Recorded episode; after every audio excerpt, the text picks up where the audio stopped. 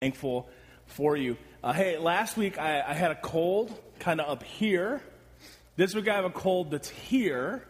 And my prayer is that this is its exit strategy, okay? That it's just slowly leaving my body. And so I ask for your forgiveness in advance. I, I have had, drank more tea than any human should drink. My son asked me yesterday if I was going British. He, he just thought that was his question for me Dad, are you British? And I told him, no, I just have a sore throat. So uh, we're going to dive in, and I just beg your forgiveness for any hacking, coughing, or weird noises that come out this morning. We're going to blame the cold for that. I want to invite you to open up your Bibles to Jonah chapter 3, because that's where we're going to be this morning. Jonah chapter 3. Also, if you want to turn on your, your Bibles this morning and go digital, you're more than welcome to do that. We would just love for you to have God's Word in front of you.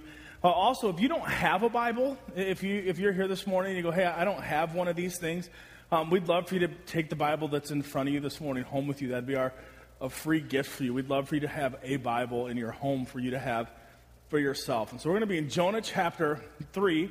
And this is kind of where we've been all throughout the book of Jonah so far. Is what we've really discovered is that Jonah, although most of us probably consider uh, Jonah a Bible story for children, that Jonah really is a, a, Bible story for you and a Bible story for me. In fact, I, I, think if we really pay attention, we discover that we're a lot like Jonah in a lot of ways. And in Jonah chapter 1, the word of the Lord comes to Jonah and tells Jonah, As my prophet, I want you to go to the town of Nineveh and cry out against those people and their evil deeds. And what scripture says is that uh, Jonah only got part of it right, that he did arise, he did get up and go, but instead of being obedient to God, he disobeyed God and ran from God. In fact, he tried to get far, as far away from God as possible and as far away from the place that God was sending him as possible. So, what Scripture says is that God sends a big storm to get Jonah's attention.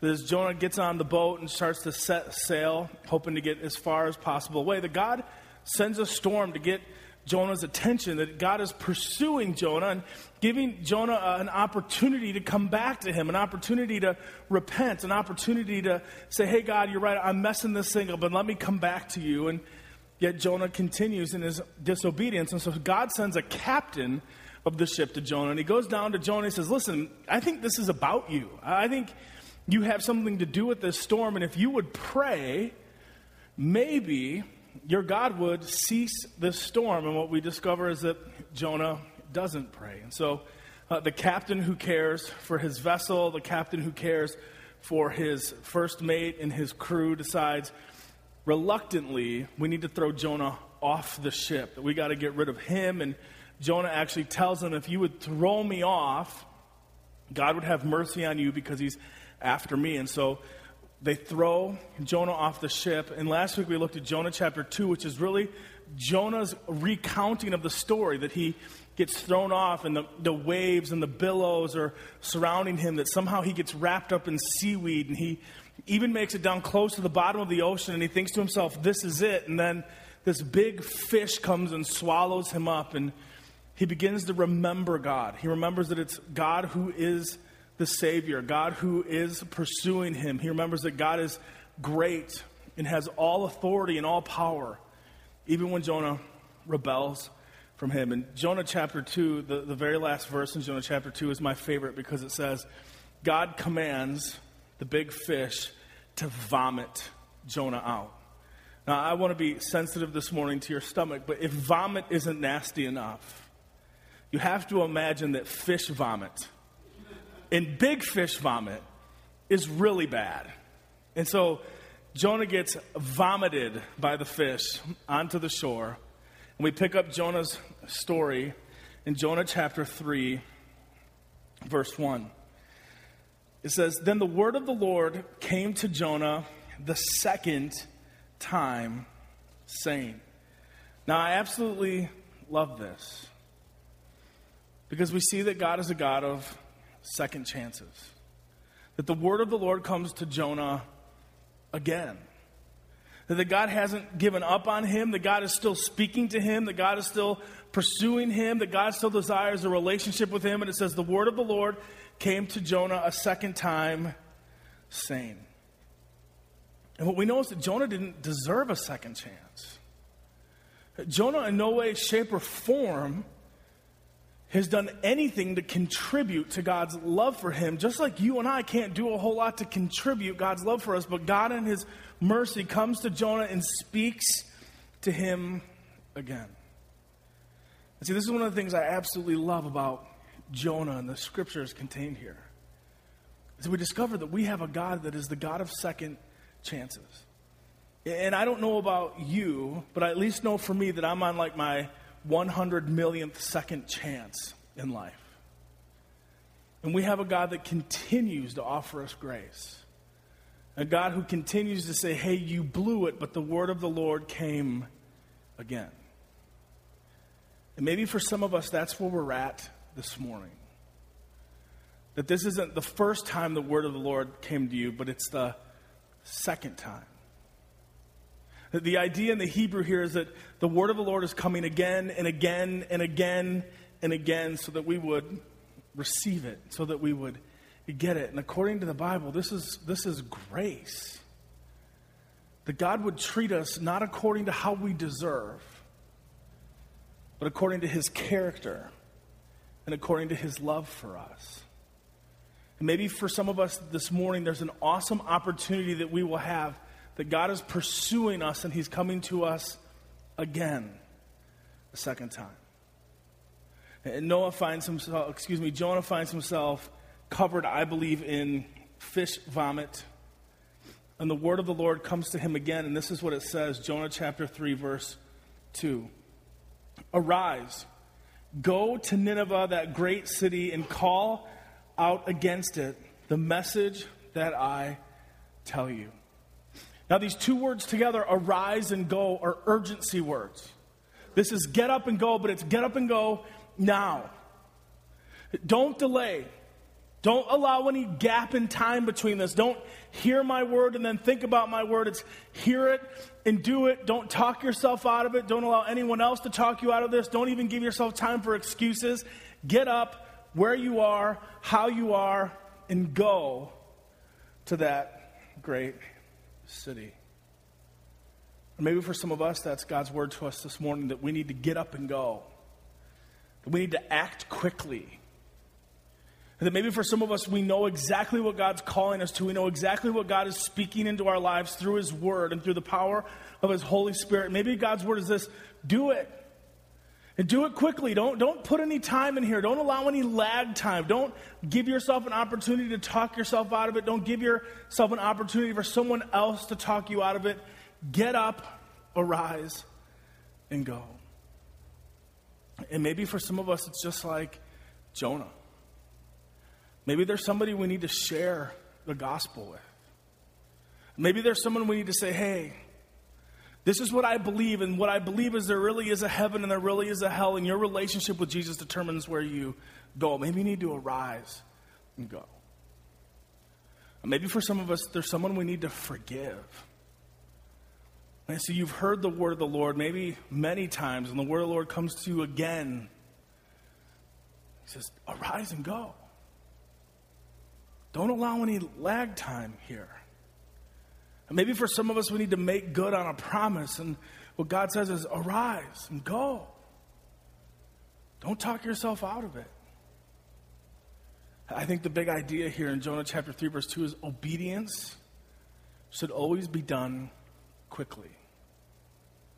And that a delay in obedience is always disobedience. And this is where Jonah got himself in so much trouble.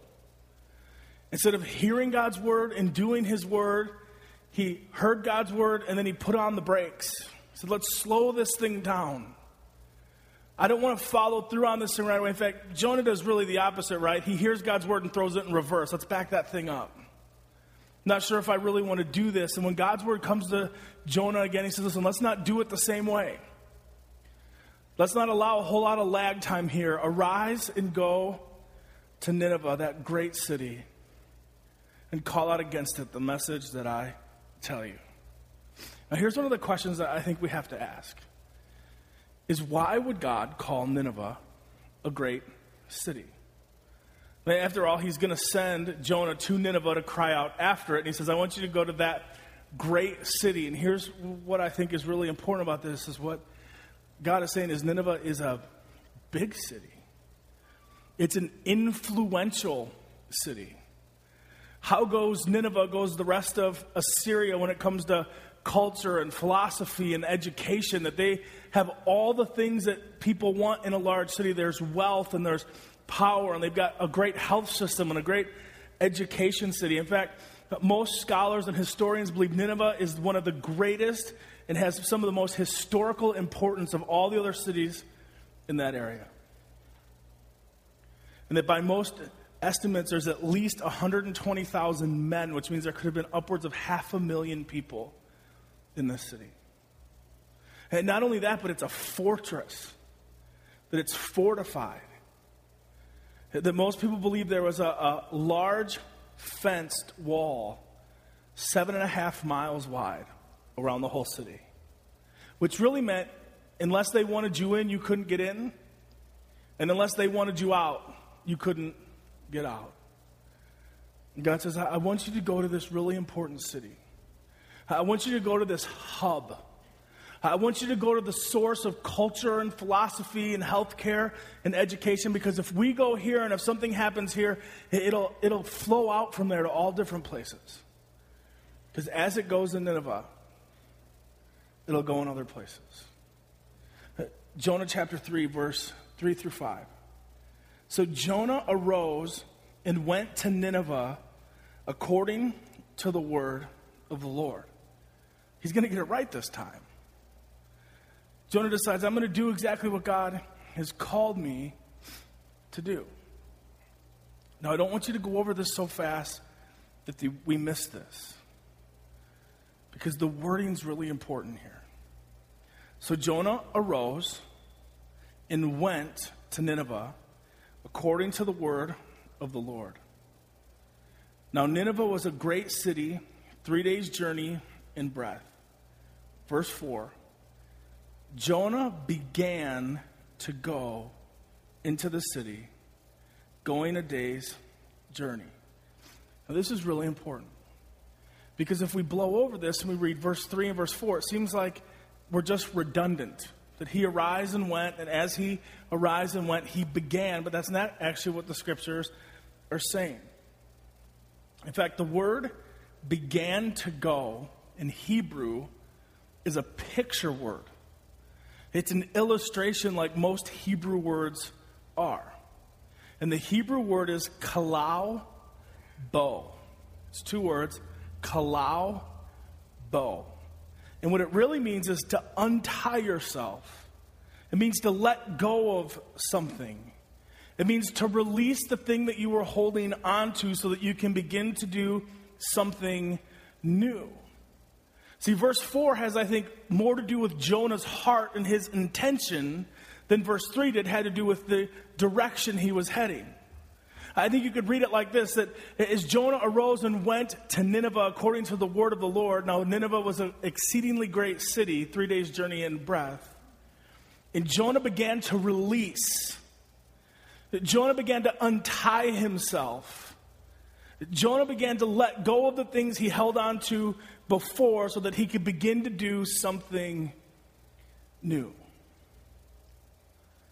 See, I would argue that at this point, the only thing that's changed in Jonah is his view of God. Like, I don't think Jonah was vomited out of the big fish loving the Ninevites anymore.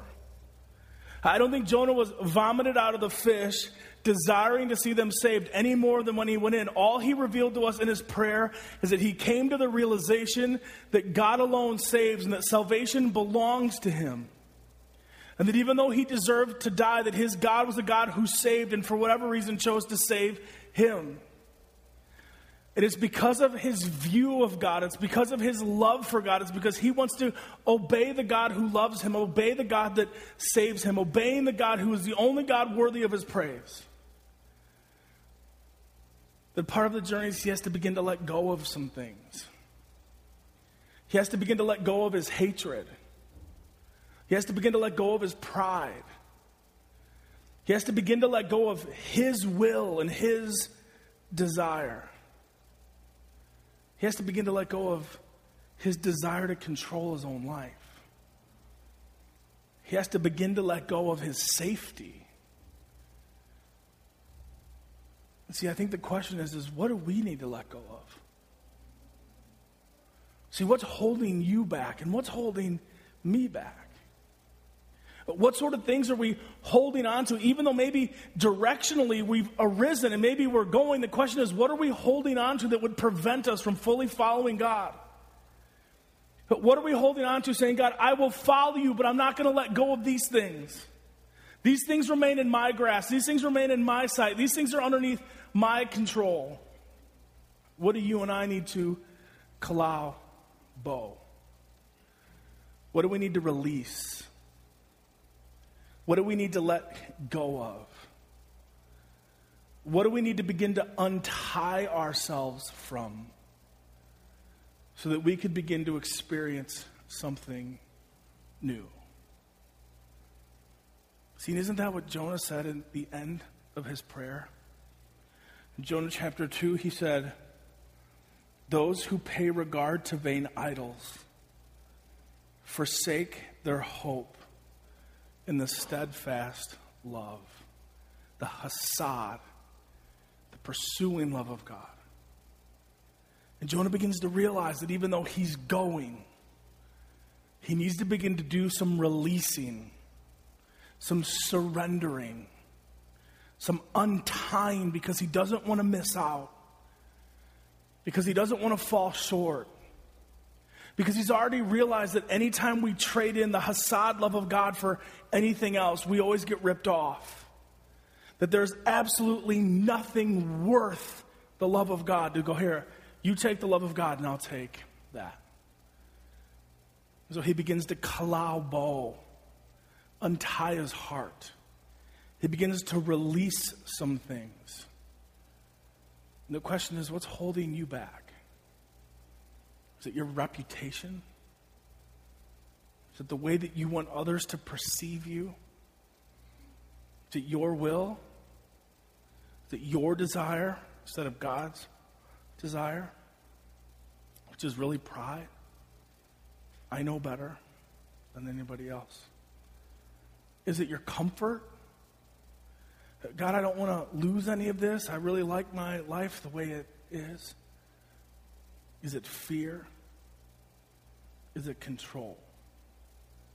What is that for you that you need to kalau bow? And then something really interesting happens. Scripture says that Jonah approaches the city and he has to say something to them. That he's unwound himself, he's untied himself. It's a preparation to speak the word that God has given to him. And could you imagine being Jonah at this point? You're walking towards the great city, the people who are the enemy of your people, the people who are known for their wickedness and their brutality and their hostility in battle. That honestly, most of the things that the Assyrian army did to people in battle isn't even worth mentioning to me this morning in a setting like this because it was so horrible and so wicked. Like, let's just be honest for a second because it's church. You're supposed to tell the truth. Like, we think about sharing our faith with our neighbors, and our knees start to knock a little bit. But we think about sharing our faith or our love for Jesus with a coworker or a boss, the guy or the gal that we carpool with, the other parents at our kids' events. And we start to get a little bit nervous and we start to wonder what will they say and what will they think and what will they do and how will I feel and what if I mess up?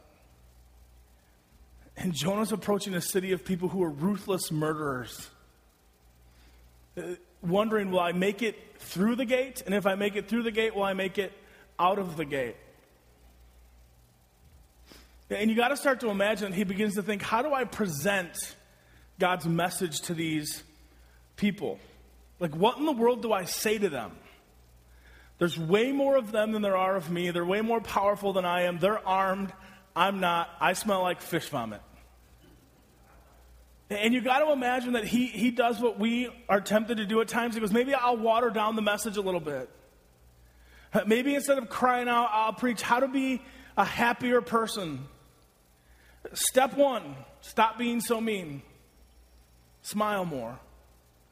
Step two think happy thoughts. And step three don't worry, just be happy. And if you would do that, then you would have purpose and significance, and your life would no longer be empty. You see, I think sometimes because we know that our God is a God who offers salvation, and our God is a God who offers redemption. And because our God is a God of love and grace, sometimes we back down and sometimes we get nervous about hard truths. Excuse me. And yet, this is what Jonah says as he enters the great city. Jonah chapter 3, verse 4. And he called out to them, Yet 40 days, and Nineveh shall be overthrown. 40 days. And this entire place and everyone in it will be overthrown. Eight words, highly offensive. Jonah walks into Nineveh and says, Yet in 40 days, Nineveh shall be completely overthrown. Now, in Hebrew, the word overthrown is one word with many meetings. And I think that's why God gave Jonah this word, because it could actually be translated overturned and destroyed. So it can mean your destruction. Excuse me. It can also mean overturned and changed. So literally, the message reads like this In 40 days, you will either be destroyed or you will be changed. In 40 days, you will either continue down the path you're going, or in 40 days, you will allow God to do something new in you, but you get to choose. You get to choose your outcome. You get to choose what path you go down. You can either respond or you can deny. But listen, this thing is limited. This is a limited time offer. In 40 days, God will do something. And the question is, is will you be destroyed or will you be changed? See, sometimes we might hear something like that and we go, man, that sounds kind of harsh. Man, that seems, that seems like a hard truth. And I go, but if we really understand God's mercy, God's mercy has an expiration date on it. Like, none of us, none of us are guaranteed a tomorrow, which means today could be your last day. That today could actually be your last opportunity to either be changed or destroyed. That for some of us, maybe we're only on day five of 40, but maybe for others, day 38, day 39. See, when that day comes, you and I will stand before God, and mercy is no longer an option. But there will be a day that you and I stand before a holy, holy, holy God, and we will be judged. And we can either be judged for our sins, or we can be judged according to what Christ accomplished for us through his life and through his death and through his resurrection. See, maybe God's word is the same to us today that you and I have the opportunity to be overthrown that something new could happen inside of us. That there would be a new creation, a new work inside of us.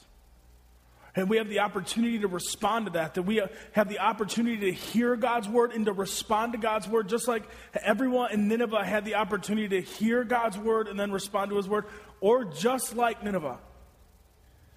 We would have the opportunity to hear God's word and not respond to it. That we could hear God's word and say, I'll choose the destruction. And my hope would be this morning that you would hear God's word clearly and that you wouldn't choose to be overthrown destruction, but you would choose a newness. You would choose to be saved. Jonah chapter 3, verse 5. For most Israelites, for most people who were God's people, this would have been a really hard verse. In fact, most people wouldn't have liked this verse or even believed it because verse 5 says, And the people of Nineveh believed God. And they called for a fast, and they put on a sackcloth from the greatest of them to the least of them. Like, I don't even know that, that, Jonah fully understood what was taking place here. I, I think he thought there'd be a lot more resistance to this thing, but he shows up and he goes, Listen, 40 days. 40 days, and you'll either be destroyed or you'll be made new. And all of a sudden, the people of Nineveh go, Listen, we believe. Scripture doesn't say they believed Jonah, it says they believed God. And I think they were highly aware of their wickedness. They're like, yeah, we kind of knew this day was coming. Like, we kind of knew what we did last year would catch up to us this year. And says they believed. And not only did they believe, but they began to put on sackcloth, which is a, a form of repentance. And it wasn't just the great, it wasn't just the least, it was everyone. And I think most people who would hear this go, like, the Ninevites? Like, really? They, they believed? Like, they busted out sackcloth? Like, to give you some perspective on this, this would be like turning on the TV tomorrow for an Oprah special, seeing that Tom Cruise is jumping on the couch because he's been saved by Jesus and he's now a Christian evangelist who wants to save the world. Now, this would be like me telling you that Hugh Hefner will be here next week speaking because he's been saved by Jesus and he now makes children's books on purity. This would be like me telling you that the strip in Vegas has closed down and they're giving away the casinos to churches because they would rather have a strip of churches than a strip of casinos. They go, the Ninevites were saved? The Ninevites began to see their wickedness and turn? And a sackcloth is literally a cloth made from goat skin. I think maybe the closest thing we have to it is burlap. Itchy, smelly, not really desirable. And what it resembles is a physical yearning for God. It's a physical sign to say we've given up pursuing anything of this world. We've given up thinking that there's anything that this world has to offer us. Rather, we put on the sackcloth, which remembers our sin. It itches and it's uncomfortable. And rather than seeking any earthly pleasure, we seek you, God, and we cry out to you that we are nothing. And we do not deserve you, but we cry out to you. And then something really fascinating happens. Jonah chapter 3, verse 6. And the word reached the king of Nineveh, and he arose from his throne, and he removed his robe and covered himself with sackcloth. Like just, just this sentence alone is full of meaning. That when the word of the Lord comes, the king gets off the throne symbolizing that there's something significant happening here, stepping away from his posture of power. And he takes off his royal robes, which is a really big deal because the king would never be seen in anything other than his royal robes. And it's as though he lays down his royalty, it's as though he lays down his power, it's as though he lays down his possession and his title, and he too puts on the sackcloth. And then he takes his things to a whole another level. He removed his robe, he covered himself with sackcloth, and he sat in ashes. And he issued a proclamation and he published it throughout Nineveh. By the decree of the king and his nobles, let neither man nor beast, herd nor flock taste anything. Let them not feed or drink water, but let men and beasts be covered in sackcloth and let them call out mightily to God. Let everyone turn from his evil way and from the violence that is in his hands. Who knows? God may turn and relent and turn from his fierce anger so that we may not perish. The king goes, Listen. Jonah shows up, preaches eight words, short, offensive, to the point. This isn't in scripture, but I imagine if you made the movie of Jonah, at this point, the only song you could play as background music is Johnny's Cash, God is going to cut you down. And you got 40 days. And the king repents. He goes, Listen, I got to get off the throne. And I got to get out of my royal robes and I have to call out mightily to God. I need to pursue this, God, so that I could somehow be saved, that maybe God would give me a second chance, and maybe God would give us a second chance. And so, not only does he say we're not going to eat, he says there's no eating or drinking. He says not only are we fasting, but the animals are fasting. And not only are we going to wear sackcloth, but the animals are going to wear sackcloth. And could you imagine that for a minute? Like you animal lovers? Like, could you imagine trying to cut out sackcloth for your dogs? And then making your dog wear that sackcloth, and you cat lovers, you're in big trouble. I mean, I want video of that. And can you imagine if you if, can you imagine if you've got herd of cattle? You're like, come here, cowie, cowie, like, you know, wear this thing. From what I've heard, if you do not feed a herd of cattle that's a count of 20, that you can actually hear their moaning from a half mile away. If you get a group of 20 cattle together, and when they're hungry, and they're crying out for their hay and for their oats, you can hear them from a half mile. And what Scripture tells us in Jonah chapter 4 is there's at least 120,000 head of cattle. But could you imagine the sound? Of just the cattle crying out from thirst and from hunger. See, I don't know that much about cattle, but I have kids, and I know that if I don't feed my kids at least every couple hours, you can hear them for a half mile.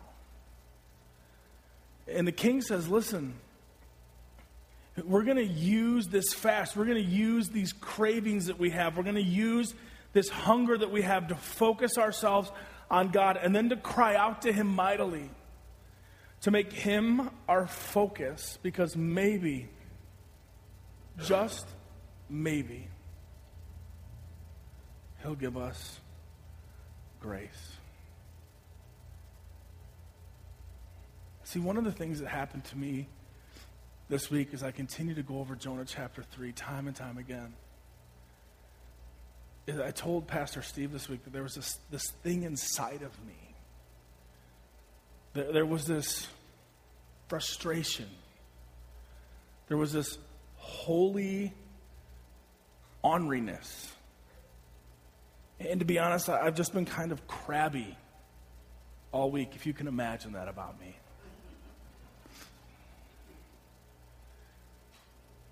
And what I want you to know is that I ache deeply for your spiritual condition. And I ache deeply for the spiritual condition of our church.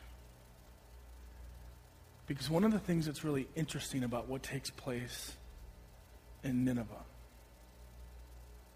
is they call the fast and they put on the sackcloth and they cry out to God, and we're going to see just in a minute that God shows them grace. But if we do our Bible study, we realize their repentance doesn't last very long. Like they see God's grace, and you know what they do almost immediately? Forget about Him. They turn away from Him. They go back to doing everything they'd done before. And it worries me that we live in a culture where somehow being a Christian is we just go to church and then we get on with our lives. That we get involved in some stuff and then just do whatever the heck we want to do. And I just think that if Jesus lives, like if he really did come and if he really did live and if he really did die and if he really rose again, then we should live for him. And not just on Sunday morning between 7:30 and 1 o'clock, depending on your involvement, but that we would live for him. And that he would be at the source of all that we do. That the question we would ask all the time is Jesus, what I'm about to do, what pleases you the most? And how can I give you the most glory? And how do I find the most satisfaction in you? And it kills me. It kills me. I, I had a conversation with a pastor friend of mine just the other day, and he was like, Yeah, getting ready to wind down for the summer. I'm like, what do you mean? He goes, Man, everybody takes the summer off. He's like, We kick back all our programs, man. He's like, We just cruise through the summer. And I thought, one day, like, listen, one day, I will stand before Jesus. And not only will I give a personal account for my life and what I've done and how I've loved my wife and how I've loved this children, but I'll give an account for how I pastored this church. And like, I don't have a Bible verse about taking the summer off. I can go, hey, gee, gee, like, look, look at Paul kind of, right here in Galatians, he kind of says, run the race except for June through August. See, see like, if you get to the message abbreviated version, it, sa- it says that. And it worries me. It worries that we live in a country where the majority, the majority claim to love Jesus. And yet we see very little fruit and very little action, very little worship, very little evangelism, and very little prayer. And this is all I'm trying to say is that if Jesus really is the Lord of all, then we should take up our cross and follow him daily. And the problem is, is I think far too many people are trying to replace the word cross with Christian comforter. And I ache for you. And I ache for us. Because I desire to see us love Jesus and be obedient to him because we can have a relationship with him. And then maybe one of the questions we ask ourselves this morning is what is the Fahrenheit of my heart towards Jesus? What's the spiritual condition of my heart? If I had to take a temperature, am I cold? Am I lukewarm? Am I hot? And what do I do about this thing? Because if He lives, then let's live for Him. And let's not be people that continue to go through the cycle of today I'll put on my sackcloth and repent so that tomorrow I can go do whatever I want to do. And I'll come back and put on my sackcloth and tomorrow I'll go do what I'll ever do. And by the way, eventually Nineveh gets destroyed. Jonah chapter 3, verse 10. When God saw what they did and how they turned from their evil ways, God relented of the disaster that he said he would do to them, and he did not do it. Jonah chapter 3, verse 1. God came to Jonah a second time, a God of grace. Jonah chapter 3, verse 10. God comes to the Ninevites a second time. And my hope would be this morning that in some sort of spiritual way that only God can do, that He would come to you and that He would come to me a second time this morning. And my heart aches for us that we would respond to Him. My heart aches for us that we would say yes to Him. And my heart aches for us that if He is alive, then let us live for Him. See, the beauty of this is that there's some of us that we'd say, yeah, but you don't know who I am or what I've done. And that might be true. I do, I do watch TV, and I have not seen any of you on the news. So it hasn't been that bad, whatever you've done. Or you're really good at getting away with it. I did watch Crime Stoppers once and thought I saw Steve, but it wasn't him. I only know that because I was with him at the time of the filming. No, I'm just messing. And see, what we know about the Ninevites is they were wicked, wicked people. And I think all of Israel would have been like, how in the world does God, how does he relent? How does he give grace? How does he forgive the Ninevites? And sometimes the people who appear to be the furthest from God are actually the people that are the closest to receiving his grace. My hope would be that if you're here this morning and that's you, that God's coming to you a second time. That he's giving you another opportunity. And maybe there's some of us that God's been after us and speaking to us and calling us, but we've been running. My hope would be the day, today would be the day, that you would receive God's grace, that you would say yes to Him, and that you would repent of your sin and allow Him to save you like only He can do. Let's pray. Father God, we come before you this morning and thank you for who you are. God, sometimes we really enjoy the messages of three steps to being a happier person and six ways to enjoy life more.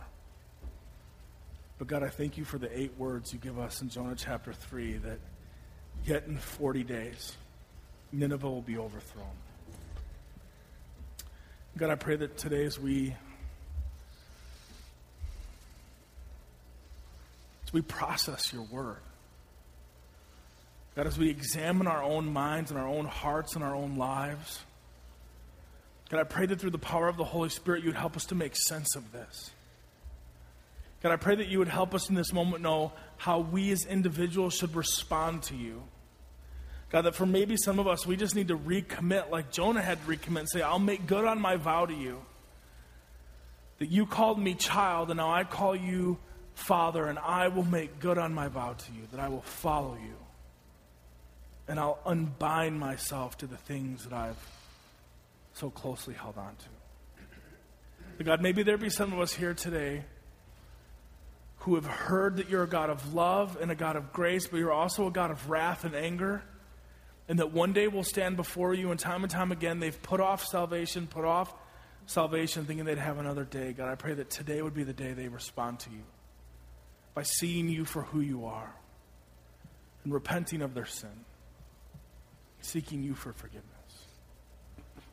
And God, for others of us, maybe we've just been following you, but there's this one thing we know that you've been saying to do. We've been putting it off. There's this one area where you've been saying go, and we've tried to deny. God, I pray today would be the day that we surrender to you. God, that today would be the day that we kalau bow. We release the things that we've been holding on to. We let go of those things. God, that, so we can hold on to you. Jesus, it's in your name that we pray. Amen. In a few minutes, the ushers are going to come forward to receive the offering. Um, but while, while